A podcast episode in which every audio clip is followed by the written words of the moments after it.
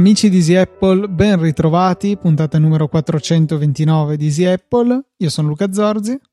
E io sono Federico Travaini. Però, Luca, prima devi dare i permessi al microfono di poter registrare la tua voce. sì. Acce-. Consenti? Consento. Hai dato il permesso alla tua voce di acconsentire? Ho consentito. Hai dato il permesso al tuo cervello di acconsentire la tua voce per poter registrare Qualcuno ha aggiornato Catalina, mi sembra. Io sì. Qualcuno e... che sta registrando questa puntata di Easy Podcast a quanto pare, visto che eh, non riusciamo a liberarci delle mail a info-easypodcast.it quando sono destinate a info-easyapple.org. Penso che sia una battaglia che perdura da quando abbiamo istituito Easy Podcast. È una battaglia che che è persa. Abbiamo ormai. perso. Cioè, incredibile. Continuiamo a perdere le battaglie, ma la guerra alla fine la vinceremo quando toglieremo la di podcast, la cancelliamo del tutto. No, Luca, ehm, qualcuno ha anche parlato di macOS Catalina Vista in eh, memoria del defunto Windows Vista.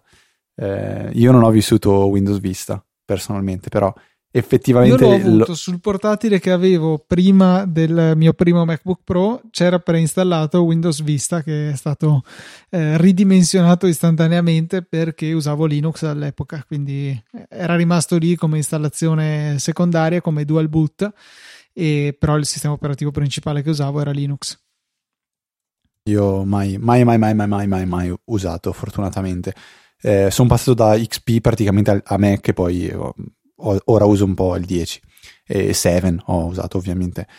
Ma prima di tutto, secondo me, Luca, un piccolo eh, dietro le quinte, eh, sempre sia lodato Skype Call Recorder, perché la scorsa puntata stavo facendo un gran bel danno. Eh sì, è una delle classiche registrazioni col microfono integrato del Mac che tra l'altro poteva quasi essere in un'altra stanza da tanto che si sentiva distante. E, e secondo me non era neanche il microfono, cioè io dubito che possa essere il microfono del Mac. Potrebbe essere stato il microfono integrato nelle cuffie. Chi lo sa, chi lo sa. Fatto sta so, che però... insomma eh, abbiamo salvato la, la, puntata grazie al fatto che eh, questo piccolo dietro le quinte, ciascuno di, eh, di noi registra anche tramite eh, una piccola applicazione che si chiama Skype Call Recorder che registra su due tracce distinte la propria voce e quella dell'interlocutore.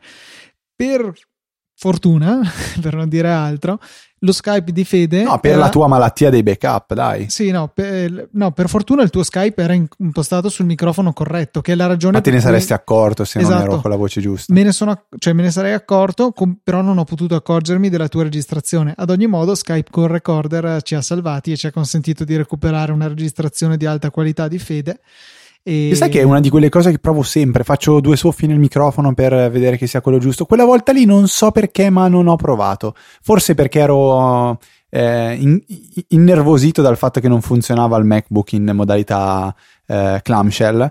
Eh, per chi si ricorda, non, non avevo eh, collegato correttamente l'alimentazione e, e quindi non funzionava. Adesso, infatti, funziona benissimo e quindi non ho fatto quella, quel, quel, test che tutte le volte faccio e tutte le volte farò per sempre per il resto dei, dei miei giorni.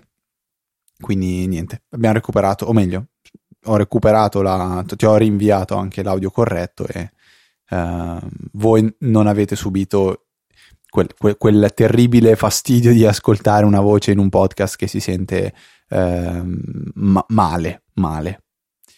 Invece, Fede, piccolo follow up eh, endogeno eh, e brutto. In realtà, endogeno perché lo porto io, ma esogeno perché eh, viene da Apple.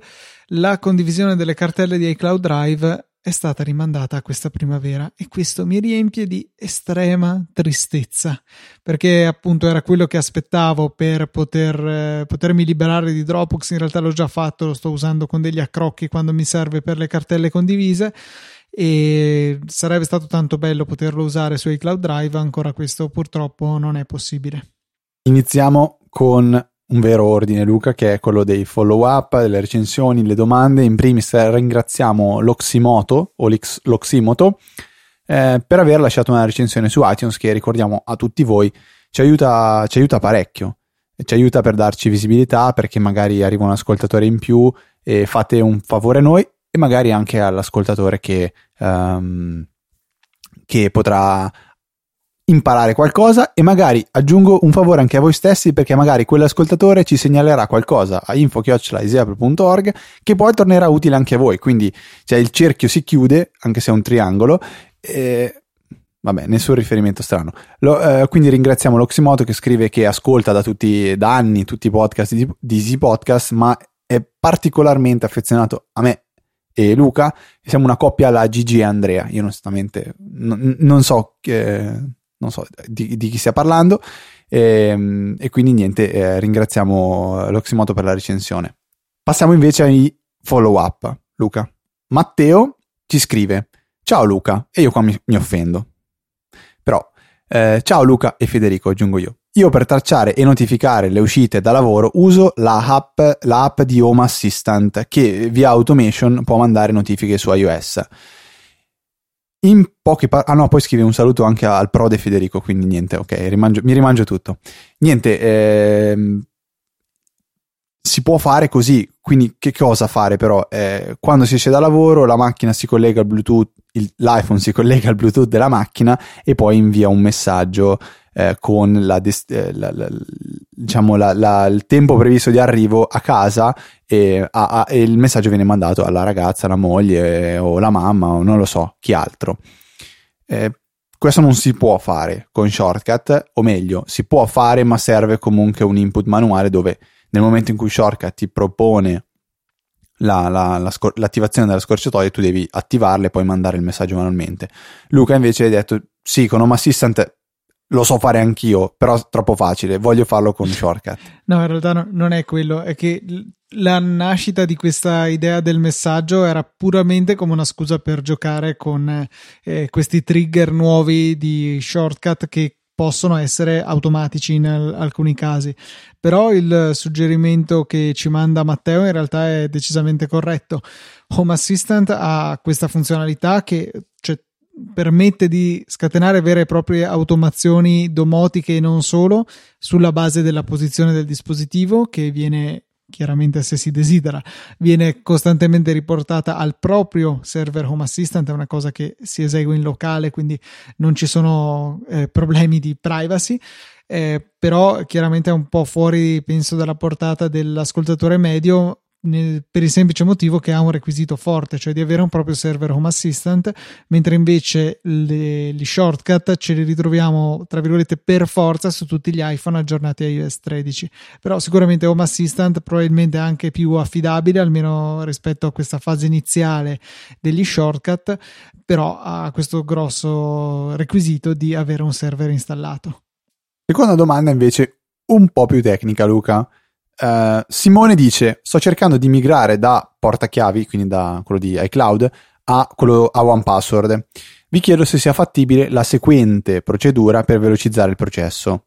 Attivo entrambi come riempimento automatico, quindi attivo sia eh, iCloud sia OnePassword e su un sito eh, in, cui por- in cui iCloud mi chiede di fare il riempimento, io gli do l'ok e poi a quel punto OnePassword dovrebbe chiedermi di memorizzare la password. Mm. Corretto, su Mac funziona proprio così, nel senso che l'applicazione, pro, cioè, o meglio l'estensione, proattivamente va a dire vuoi salvare le credenziali di questo sito su iOS non è così parlavo dell'estensione di OnePassword naturalmente su iOS okay. è necessario un intervento manuale per dire salvati questo login ora il keychain va a riempire il campo poi bisognerà selezionare il menu di condivisione di Safari, richiamare l'estensione di OnePassword e a quel punto lì una delle opzioni è crea nuovo elemento, crea nuovo login o qualcosa del genere e andrà in automatico a popolarsi chiaramente l'indirizzo del sito, il nome del sito, l'username e la password che si sono inseriti nei campi di login della pagina. A quel punto lì si fa salva e anche OnePassword sarà in possesso della password per quel sito lì.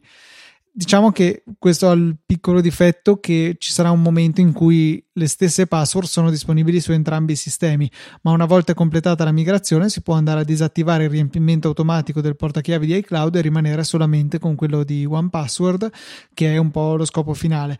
Eh, è un approccio non massivo, nel senso che richiede pian pianino di passarsi tutti i siti eh, o per caso, cioè lasciando che l'utilizzo normale del nostro telefono ci porti a salvare tutti i login, oppure sforzandosi, nel senso andando uno per uno sui siti che abbiamo, che su Keychain si può andare appunto nelle impostazioni dell'iPhone, Safari e poi o forse è su password adesso, insomma, c'è da qualche parte nelle impostazioni dell'iPhone si possono vedere tutte le credenziali che sono salvate e una a una andare sui vari siti e fare questo balletto che Simone ha ben descritto. Chiaro che sarebbe più comodo se ci fosse una soluzione per un'importazione massiva, così non è, per cui dai, magari in questo modo si può comunque eh, ottenere il risultato che è l'utilizzo di One Password che noi non smetteremo mai di consigliare. Ma Luca, sai che a questa domanda io distinto avrei risposto no, che non si può, perché mi, mi suona strano che comunque una keychain di iCloud metta, eh, delle, metta una password in un campo e poi un'altra estensione se la vada a leggere. So che in passato sicuramente questa cosa era possibile, devo ammettere che non ho fatto la prova adesso, però so che in passato appunto funzionava. E mi ricordo che avevo un sito, non ricordo quale e non ricordo per quale motivo, avevo eh, solamente nel keychain di iCloud che per un bel periodo ho usato in parallelo. E, mm, e appunto ogni volta che facevo il login con i dati inseriti dal keychain di iCloud saltava fuori una finestrella dell'estensione di OnePassword su Bank questo e diceva vuoi salvarti queste credenziali? Io gli dicevo no ogni volta. Urca, non lo so, io non ho provato, Dis- distinto avrei detto di no, che non si può fare, però ma perché mi puzza come roba di sicurezza? Si è potuto in un momento della storia, diciamo, poi da vedere se è ancora possibile. Continuando, Luca, un, un altro follow up che arriva direttamente da, dalla EasyChat. Eh, ci scrive Lorenzo e dice: Un altro modo per spegnere gli iPhone della famiglia con il notch, quindi dal 10 in poi, è tasto volume su, tasto volume giù, tic tac, quindi senza tenere premuto, e il tasto a destra diventa vecchia maniera per poter spegnere. Eh, il vantaggio è che se cambi idea o altro non va in modalità emergenza. Questa secondo me è anche una procedura per fare il riavvio forzato dell'iPhone. Sì, se si continua a tenere premuto forse power alla fine si, si riavvia. E ho provato e funziona, quindi grazie Lorenzo per la, eh, il suggerimento, però tuttavia come nell'altro caso che avevo suggerito, cioè tenere premuto un tasto del volume e il tasto power, eh, comunque ci si mette in quella condizione in cui viene richiesto forzatamente l'inserimento del codice o della password in luogo del Face ID, che quindi è disabilitato fino a quando non si va a inserire il PIN manualmente. Una, una, domanda invece arriva ed è mirata a Luca perché tu hai l'Apple TV e io no e quindi tu hai potuto fare questa prova. Nicolò chiede ehm, per quanto riguarda l'Apple TV questa può essere sfruttata anche da dispositivi collegati ad un Apple TV eh, un Apple ID differente da quello dell'Apple TV.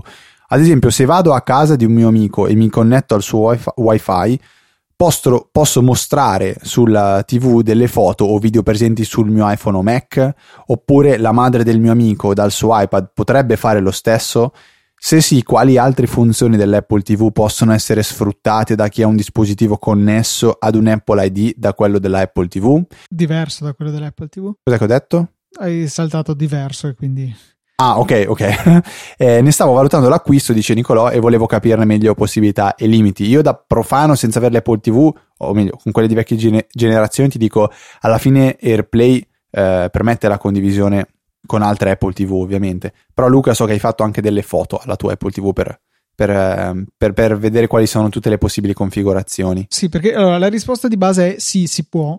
E quello che mi mancava era perché ero abbastanza certo che la cosa funzionasse anche senza bisogno di essere connessi alla stessa rete, semplicemente per vicinanza l'Apple TV diffonde il verbo eccomi connettetevi a me un po' come fa AirDrop e poi viene instaurata una connessione diretta tra il dispositivo iOS e Apple TV per poter evitare di passare attraverso la stessa rete wifi E questa è un'opzione che va abilitata. Ho anche fatto appunto delle foto alla sezione AirPlay della, della mia Apple TV, delle sue impostazioni, ma francamente non mi è chiaro quali delle due opzioni che sembrano voler dire la stessa cosa è necessario abilitare, cioè accesso a tutti eh, in luogo di chiunque utilizzi la stessa rete, quindi questo mi viene da dire permette anche a chi non è sulla stessa rete di accedere. La didascalia dice tutti possono visualizzare e utilizzare AirPlay con il televisore e gli altoparlanti di questa abitazione e questo è uno. E poi c'è un'ulteriore sezione che dice opzioni Apple TV e poi c'è da mettere sì o no alla voce consenti l'utilizzo anche a chi è vicino e dice come descrizione consenti a chi si trova vicino a questa Apple TV di visualizzare e utilizzare AirPlay che mi sembra esattamente la stessa cosa ad ogni modo mettendo su tutti e accendendo questo mi viene da dire che è possibile eh, mostrare sullo schermo anche senza essere connessi alla stessa rete. È inoltre possibile opzionalmente impostare una password da inserire la prima volta che si fa la trasmissione AirPlay eh, su una Apple TV sconosciuta per far sì che non basti ad esempio se abitate al piano terra vicino alla strada non basta passare per strada e fare AirPlay verso l'Apple TV magari di immagini poco adatte ai bambini bisogna inserire la password che viene visualizzata a schermo quando si abilita una trasmissione AirPlay, almeno la prima volta, che mi sembra una bella idea. Spesso queste funzioni vengono usate magari in sale conferenze in cui c'è un Apple TV collegata a un, pre- a un televisore grande o un proiettore e si può fare il mirroring del proprio schermo direttamente sullo schermo della sala conferenze. Quindi tutto si può fare, oltretutto con tvOS 13 è stata aggiunta una possibilità per cui è possibile aggiungere ulteriori account eh, anche non necessariamente collegati alla famiglia di iCloud per dare loro la possibilità di avere la propria home screen, le proprie cose sullo schermo. Non sono andato ancora ad approfondire esattamente cosa è possibile vedere e cosa no. Ad esempio, sarebbe carino se eh, ipotizziamo che Fede si trasferisca per un mese a casa mia, magari lo faccio loggare sull'Apple TV col suo account, si può cambiare da uno all'altro e Fede quando va nell'applicazione foto vede la sua libreria di iCloud. Sono delle possibilità interessanti e qualcuna che è arrivata appunto anche con iOS 13. Tu la consiglieresti l'Apple TV? Eh, allora, io mi ci trovo molto bene, cioè l'esperienza d'uso secondo me è molto buona, salvo il telecomando. Eh, la consiglio in ottica privacy, nel senso se uno, cioè le, le smart TV sono terribili dal punto di vista della privacy. Sicuramente se l'avete collegate a internet avete accettato che qualunque cosa fate, tutte le vostre preferenze di visione, tutto, tutto, tutto sia trasmesso al produttore della TV per poi rivendere questi dati al miglior offerente o addirittura già previsto di spedirle a qualcun altro. L'Apple TV non fa nulla di tutto ciò, funziona bene, mi dà accesso alle foto di iCloud e ai video che lui crea in automatico che mi piacciono molto e solo il telecomando è un po' discutibile. Ci dà la possibilità di fare dei giochini con Apple Arcade. Tutto ciò però mi rende comunque difficile giustificarla perché costa. Cioè io ho preso la mia Apple TV di quarta generazione, quindi la penultima, quella non 4K, eh, a un euro grazie al kit sviluppatore. Sì, un euro più 100 euro all'anno da allora, quindi non è che proprio sia stata convenientissima se fosse stata solo l'Apple TV il mio obiettivo. Eh, in assoluto, secondo me, è un prodotto valido, però è un po' troppo caro. Cioè, se l'Apple TV costasse 99 euro, 89 euro, secondo me sarebbe più facile consigliarla con il prezzo che ha adesso, che mi pare di listino sia sui 170 per quella non 4K, e su Amazon si trova qualcosa di meno, si trova ecco, 160 euro costa e, e 220 quella 4K. Faccio più fatica anche perché dici che con 40-50 euro ti prendi un Fire TV Stick 4K. 4K ah, beh, ok, 4K. E fai fatica però comunque ti dà accesso all'ecosistema Apple, insomma ci sono un po' di valutazioni da fare, ecco. Io resto fedele al mio TV Stick. Dove Amazon sa tutto quello che guardi, e, cioè che ci sta, eh, è un, assolutamente. Uno dice: Cavoli, sì, è vero che sa tutto quello che guardo, ma l'ho pagato 30 euro e va più che bene. Certo, no, no, questo no, è vero. Cioè... E bisogna sempre fare un attimino una valutazione è che perdo un po', sto ultimamente perdendo un po' di speranza in questa, in questa guerra. Eh, sì, stare attento, però mi rendo conto che è, una, è, è veramente una guerra non, non, che non valga la pena combatterla. È sicuramente difficile da combattere. Però sono, mi sono un po' smollato, ecco, mettiamola così. Mi sono un pochettino smollato. Un ultimo consiglio invece che ci arriva da un ascoltatore, me, me l'ero perso, sono, sono onesto, cioè o meglio l'avevo salvato ma non ne abbiamo più parlato perché ho fatto un grosso errore, ho scritto tip nelle note di Wunderlist senza l'hashtag e quindi non salta all'occhio. Eh, è un tweet del 15 settembre di quest'anno ovviamente dove Andrea scrive eh, se non conosci eh, questo, è, questo cavo è un telefono senza ricarica wireless guardalo cos'è? è un cavo di una marca che si chiama Lama non l'avevo mai sentita ed è una sorta di MagSafe per l'iPhone in poche parole, si va ad infilare dentro il Lightning del, del, dell'iPhone un piccolissimo ricevitore che sembra quello tipo dei mouse Bluetooth, ma, ma, ma veramente minuscolo e dall'altra parte si ha un cavo magnetico che si collega a questo ricevitore e una volta collegato magneticamente parte la ricarica. Eh, il cavo costa 13 euro su Amazon e contiene già all'interno tre testine diverse, una con l'USB-C, una col mini USB e una con Lightning, quindi se, volendo si può usare anche per più, uh, per più dispositivi. Eh, ovviamente utilizzando le tre testine, ogni, ogni testina in un dispositivo diverso e poi il cavo da ricaricare lo stesso. Può essere comodo, dice Andrea, ad esempio in macchina quindi ehm, tu e la tua ragazza avete due telefoni diversi, lei ha USB-C, io ho Lightning, un cavo solo, attacchi attacchi. È ovvio che poi vuol dire avere questo cavo un po' ovunque, altrimenti devi scollegare il ricevitore e quant'altro. Le recensioni, eh, guardandole su Amazon, onestamente faccio, sono son quei prodotti che non capisco se sono eh, belli, brutti o devi essere fortunato perché c'è chi dice che è fantastico, c'è chi dice che si scalda dopo un po' questo cavo, eh, non lo so. Fatto sta che possiamo dire che è il prodotto della settimana, eh, quindi se, se, vi va trovate il, il, link nelle note della puntata, ricordando che acquistando questo, questo cavo una piccola percentuale, senza alcun ovviamente sovrapprezzo per voi, ma una piccola percentuale arriverà anche a, a, a me, Luca, per poter sostenere le spese eh, di, e poter supportare eh, tutto, tutto io il network di Easy Podcast e ovviamente anche Easy Apple quindi.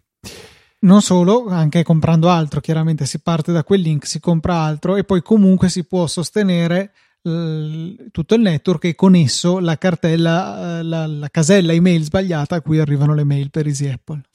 Bene, Luca deve sempre sottolinearlo per sicurezza, non è molto politico, però di, sai, tu sei uno di quelli da mettere nel back office a fare lavori e mai, andare, mai metterti a contatto con le persone. Non è vero, non sono, no. non sono per niente convinto di questo. Mi ah, piace fare okay. dell'ironia su queste cose quando ce lo si può permettere, certo. Ok, magari mi sbaglio.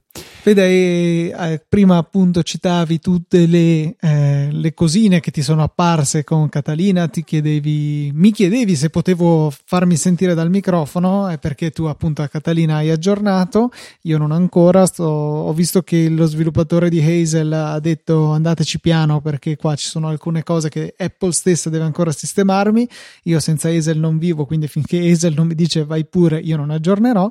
E anche perché comunque hanno tipo tre anni di tempo prima che smettano di aggiornarmi Mojave, non che sia questo il mio obiettivo rimanere indietro, anche perché vorrò poi le cartelle condivise di iCloud, ma per ora me ne sto tranquillamente su Mojave in attesa che vengano risolti i problemi su eh, Hazel, che per me, ripeto, è uno strumento fondamentale, completamente indispensabile.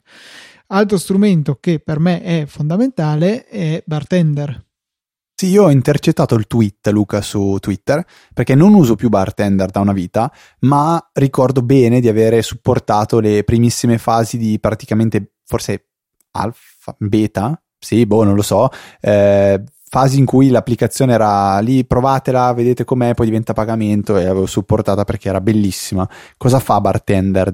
Bartender è un'applicazione che si posiziona nella menu bar del Mac e permette di racchiudere al suo interno tante altre icone della menu bar stessa, quindi serve per fare pulizia. Magari voi in alto avete l'icona di Spotlight, quella di Siri, il Notification Center, la data, l'audio, eh, il wifi, One Password, Dropbox, sto dicendo le mie, eh, Amphetamine, Skype, cioè, ce ne sono tante. Voi le prendete e le infilate dentro bartender. Avete fatto pulizia. Punto.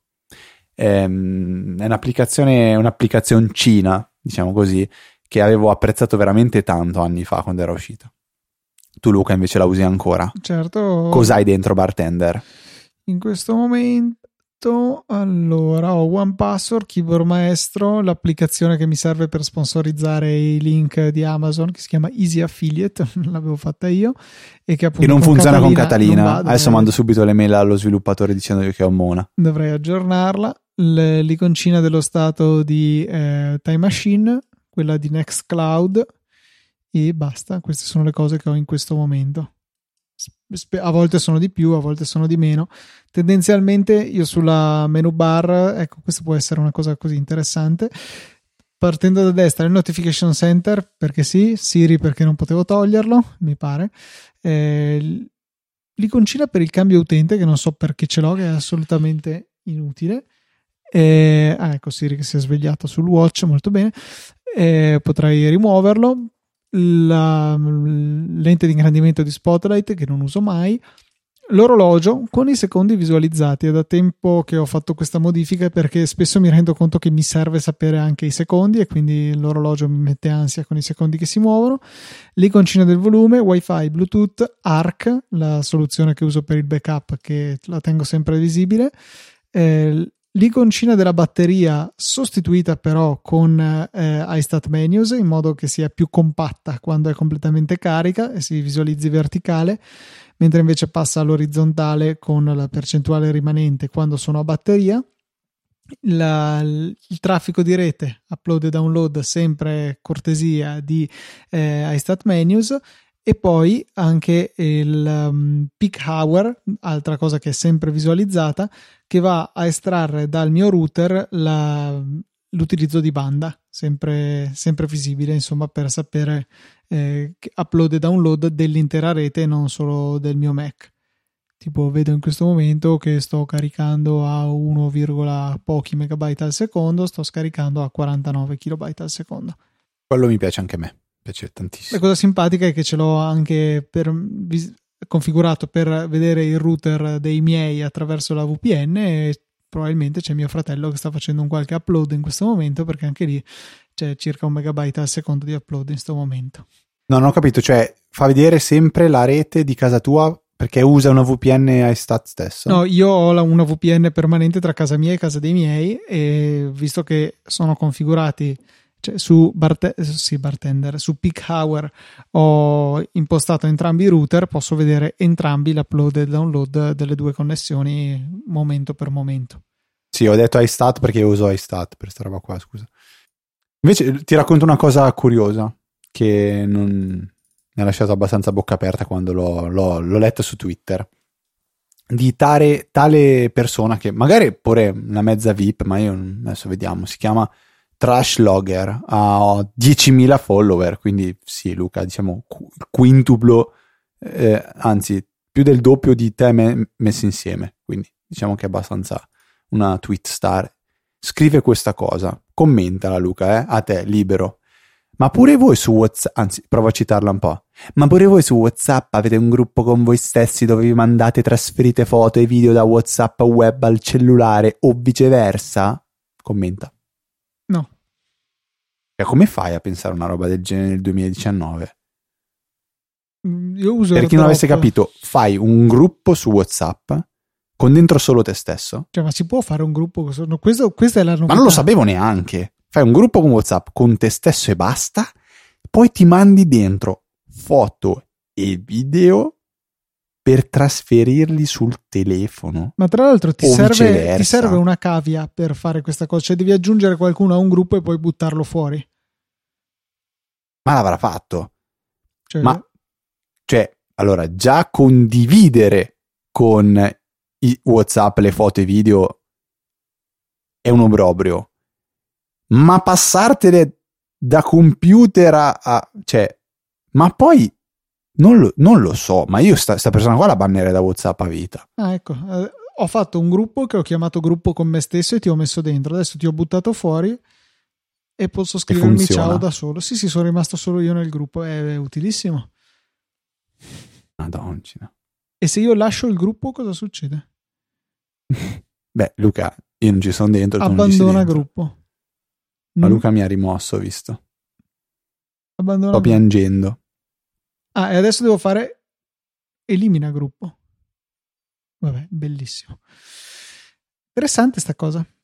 Ok, prossima cosa sulla scaletta. Spotify supporta Siri. Questa è una novità di pochi giorni fa. È uscito un aggiornamento di Spotify che abilita l'integrazione con SiriKit, cioè il, il framework che Apple mette a disposizione degli sviluppatori per integrarsi appunto con il suo assistente vocale.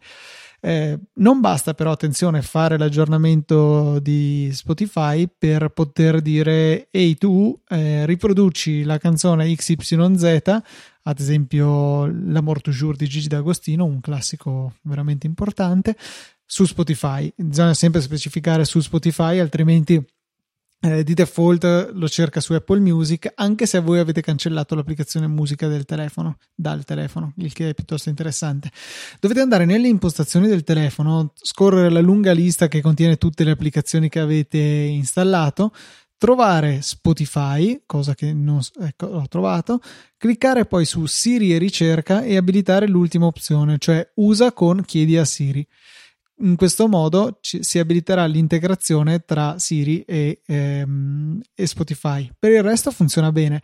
Chiaramente per poterlo utilizzare al meglio serve un account di Spotify Premium, per, altrimenti se chiedi una canzone specifica farà partire una qualsiasi altra canzone perché non è possibile con Spotify gratuito andare a selezionare un brano specifico. Si può scegliere tra un album e una playlist, però la riproduzione all'interno degli stessi avverrà in maniera casuale.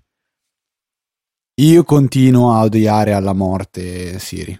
Cioè, con, continuo. Do, dovrei imparare a segnarmi tutte le cose che provo a dirgli, ma che non riesco a dire e poi riportarle qua per capire se è un problema mio o se è proprio Siri che non è in grado di fare certe azioni. Che a mio parere sono, sono super banali, ma non riesco a fargliele fare. Quindi eh, evito di lamentarmi in questo momento. Prometto di segnarmi tutte le frasi che provo a dirgli e che non riesco a capire. Perché comunque io ci provo, perché ci, ci, ci spero eh, che un giorno possa essere veramente un assistente eh, intelligente. L'unica cosa di cui mi fido è gli, gli, impegni sul calendario. Quelli li capisce benissimo. Eh, il resto no. Tu per cosa lo usi di altro, Luca? Di robe, robe particolari? Ma in particolare non uso molto richiamo, ogni tanto rarissimamente degli shortcut, non mi ricordo l'ultima volta che l'ho fatto, eh, sì, to, una volta al mese mi capita. Uso spessissimo i timer, tutti i giorni i workout, i promemoria tutti i giorni, la lista della spesa che poi alla fine è sempre promemoria tutti i giorni. Dove la usi la lista della spesa? Su promemoria? Sì. Aggiungi eh, cioè, XY alla lista della spesa. io per farla andare su Bring faccio, faccio fatica e a volte mi innervosisco e lascio stare. Sì, diciamo che le integrazioni con terze parti non sono delle migliori, però cioè, rimanendo nel giardinetto, nel seminato, funziona benissimo. Anche poi cos'è altra cosa che lo uso? Beh, richiamate sempre i messaggi spesso. Eh, utilizzando i servizi di Apple funziona bene alla fine, secondo me. Ah, anche poi la, la domotica, accendi o spegni quello, lo uso regolarmente. Quindi, cioè, rimanendo appunto su tecnologia Apple, sulla domotica fino a un certo punto, perché in realtà nel mio caso dietro c'è Home Assistant che finge di essere un hub per HomeKit, ma funziona molto bene. Ok, Luca, ci restano più o meno 5 minuti e ovviamente non riusciamo ad arrivare in fondo alla scaletta a meno di non parlare a raffica. Quindi lascio a te scegliere qual è il prossimo argomento e poi farò il, il filler finale. E vediamo la prossima puntata magari di cercare di portare in fondo la scaletta. Eh, ma tutto dipende dalle domande. Doma- le domande che sono la nostra linfa vitale. Volevo, in realtà la scelta è abbastanza obbligata perché avevo la, alla fine della puntata scorsa avevo detto avrei, che avrei parlato di Checkmate, l'exploit della bootrom di, eh, eh, degli iPhone fino all'iPhone 10 compreso, dal 4S all'iPhone 10, quindi stiamo parlando di qualcosa tipo dal 2011 al 2017 come, eh, come vita, quindi una cosa molto molto lunga. E mh, la puntata scorsa appunto avevo accennato qualcosa volevo leggermente scendere un pochettino più nel particolare in questa puntata. Eh, la boot ROM è una delle parti eh, che consentono l'avvio di iOS sul dispositivo, anzi è proprio la prima cosa che viene avviata.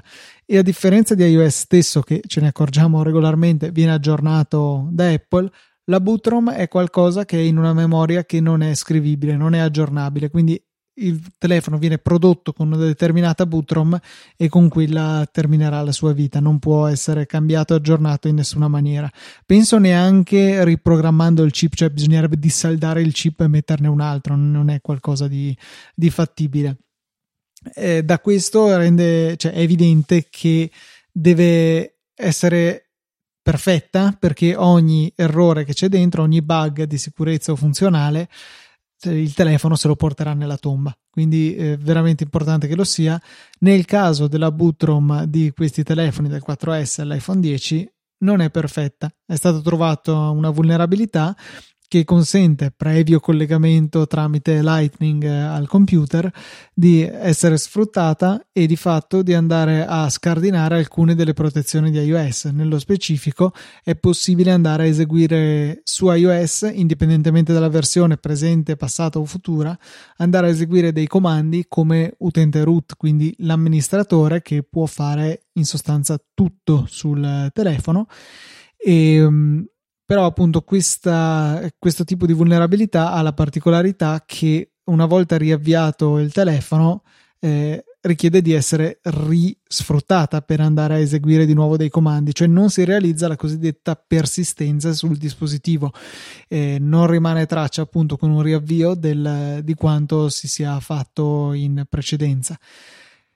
Eh, per questo diciamo che eh, non è cioè molto interessante dal punto di vista di chi vuole fare jailbreak, modifiche, indagini, prove, però non è molto utile se eh, si vuole rendere qualcosa permanente, sia esso un jailbreak, sia esso un qualche spyware che si vuole installare, perché appunto per ottenere la persistenza è necessario trovare tutta un'altra catena di exploit che consentano di arrivare a modificare iOS in maniera tale da poter eh, sopravvivere a un riavvio del telefono.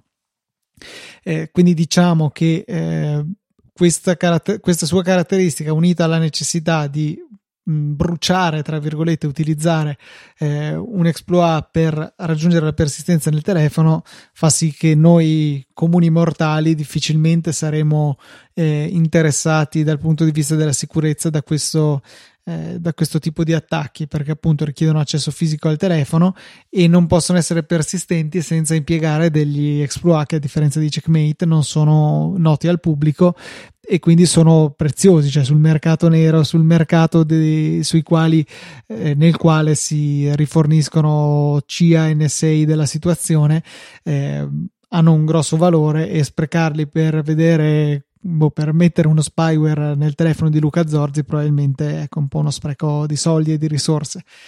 Eh, una sola piccola eh, precisazione e un consiglio che secondo me vale sempre mm, evitate a meno che non siate disperati eh, quelle situazioni in cui vi viene offerta la possibilità di ricaricare il telefono con un cavo che è già presente in, in zona, quindi tipo i chioschetti degli aeroporti, cose del genere. Eh, a meno che non ci sia una presa di corrente e a quella presa di corrente voi possiate attaccare il vostro alimentatore, il vostro cavo Lightning e fine. Anche quei casi tipo Italo mi pare faccia così, ha le USB eh, come anche le prese di corrente. Non usate le USB col vostro cavo Lightning perché dall'altro lato di quelle USB dubito che Italo si diverta a installare spyware sui telefoni dei viaggiatori, ma magari qualcuno ha svitato quel pannellino lì, ha messo qualche porcheria dietro e collegandosi con quel cavo lì con quella porta USB potenzialmente si potrebbe essere soggetti all'utilizzo di checkmate e a fare cose cattive col vostro telefono. Quindi un suggerimento usate un po' come se fosse un anticoncezionale per i malware un preservativo per i malware utilizzate un, uh, un caricabatterie vostro con sue, la sua presa di corrente e l'USB vostra. Questa è una piccola una piccola chicca una piccola una piccola suggerimenta per aumentare la vostra sicurezza, anche se mi rendo conto siamo ampiamente nel, nella sfera del molto improbabile, quasi irreale. Vi lascio ad ogni modo nelle note della puntata eh, un articolo di Ars Technica in cui Dan Goodin è andato a intervistare lo sviluppatore che ha rilasciato Checkmate. Altra cosa no, molto importante che devo ricordare su Checkmate, non va a bypassare le protezioni della Secure Enclave, Touch ID, Face ID, quelli sono su sistemi completamente separati, quindi anche l'aver ottenuto accesso come root al telefono non fa venire meno le protezioni garantite da questo sistema di Apple. Mi aspettavo ti iscrivessi a Uber per andare in giro, dare passaggio a persone, offrirgli di ricaricare il telefono e fare qualcosa con i loro telefoni. E poi ricattarli, no. bella idea. Potrebbe essere no. Un bel business, Luca. Ma anche no. Un bel business è quello, no, in realtà non è no. dal punto di vista business proprio no, però è un piacere fare questi podcast e questo no. è reso possibile dai nostri donatori. Questa settimana... Ah, che miseria, volevo lasciare un, un, link. Vai, lascia un link. No, me lo tengo per la prossima puntata, dai. No, devi averlo da subito. Vi lascio un link a un post di Reddit che mostra la potenzialità dell'applicazione di shortcut una persona malata che ha fatto uno, uno shortcut che è in grado di praticamente ricreare un Netflix che gira su un suo server dove lui va a scegliere il film, guarda la locandina, guarda eh, la, la, la, trama, lo vuole vedere, poi vuole ascoltare un podcast, vuole vedere un film, una serie tv, tutto, tutto senza mai uscire da un singolo ehm, un singolo shortcut. Vedo sono 1800 se non sbaglio azioni. 1800 azioni. Messe una a una perché su shortcut non si può che fare copia, duplica. Lui ha detto che si è ispirato prendendone un altro, sistemandolo, ma non lo rilascia neanche perché eh, dice che non avrebbe senso perché è tutto configurato per funzionare col suo, col suo server. Quindi vi lascio un link, andatevelo a vedere. Io, cioè, dura tipo due minuti di, di, di demo di, di uno shortcut mostruoso. Qui alzo le mani, Fede, e invece le dirigo in, per stringerle ai nostri donatori di questa settimana, che sono Stefano Meroni, Luigi Mandraccio, Alessio Pappini, Riccardo Innocenti, Davide M, Davide T e Paolo T. Grazie mille per le vostre generose donazioni ricordiamo a chi volesse farlo che è molto gradito e lo può fare nella sezione supportaci del sito easypodcast.it, Satispay, Apple Pay, carta di credito, PayPal, il metodo lo scegliete voi invitate PayPal se potete, ma grazie, ci aiuta veramente, veramente tanto il vostro supporto. Io vi ricordo che come ogni settimana potete mandare delle mail, segnalazioni, domande, follow up, insulti a info-easyapple.org, ripeto info-easyapple.org, quindi siamo veramente grati. E potete seguirci anche tutta la settimana tramite Twitter, gli account ftrava e lucatnt e dulcis in fondo la bellissima EasyChat ormai popolata e diciamo autonoma perché va veramente con le, con le sue gambe ormai da mesi e mesi. Sarebbe curioso ricordarsi quando l'abbiamo lanciata, onestamente non, non, non, mi è dato ricordarlo. In fondo alle note della puntata trovate il link per poter accedere alla EasyChat oppure la cercate, dovreste riuscire a trovarla direttamente da Telegram per questa 428esima puntata, e non mi ricordo, ma arrivato a fine puntata io chiudo tutto per i saluti e mi dimentico qual è il numero della puntata. Luca, mi confermi 429. che è la 429? 29, quindi novesima puntata è tutto. Un saluto da Federico. Un saluto da Luca. E noi ci sentiamo la settimana prossima con una nuova puntata di Easy Apple.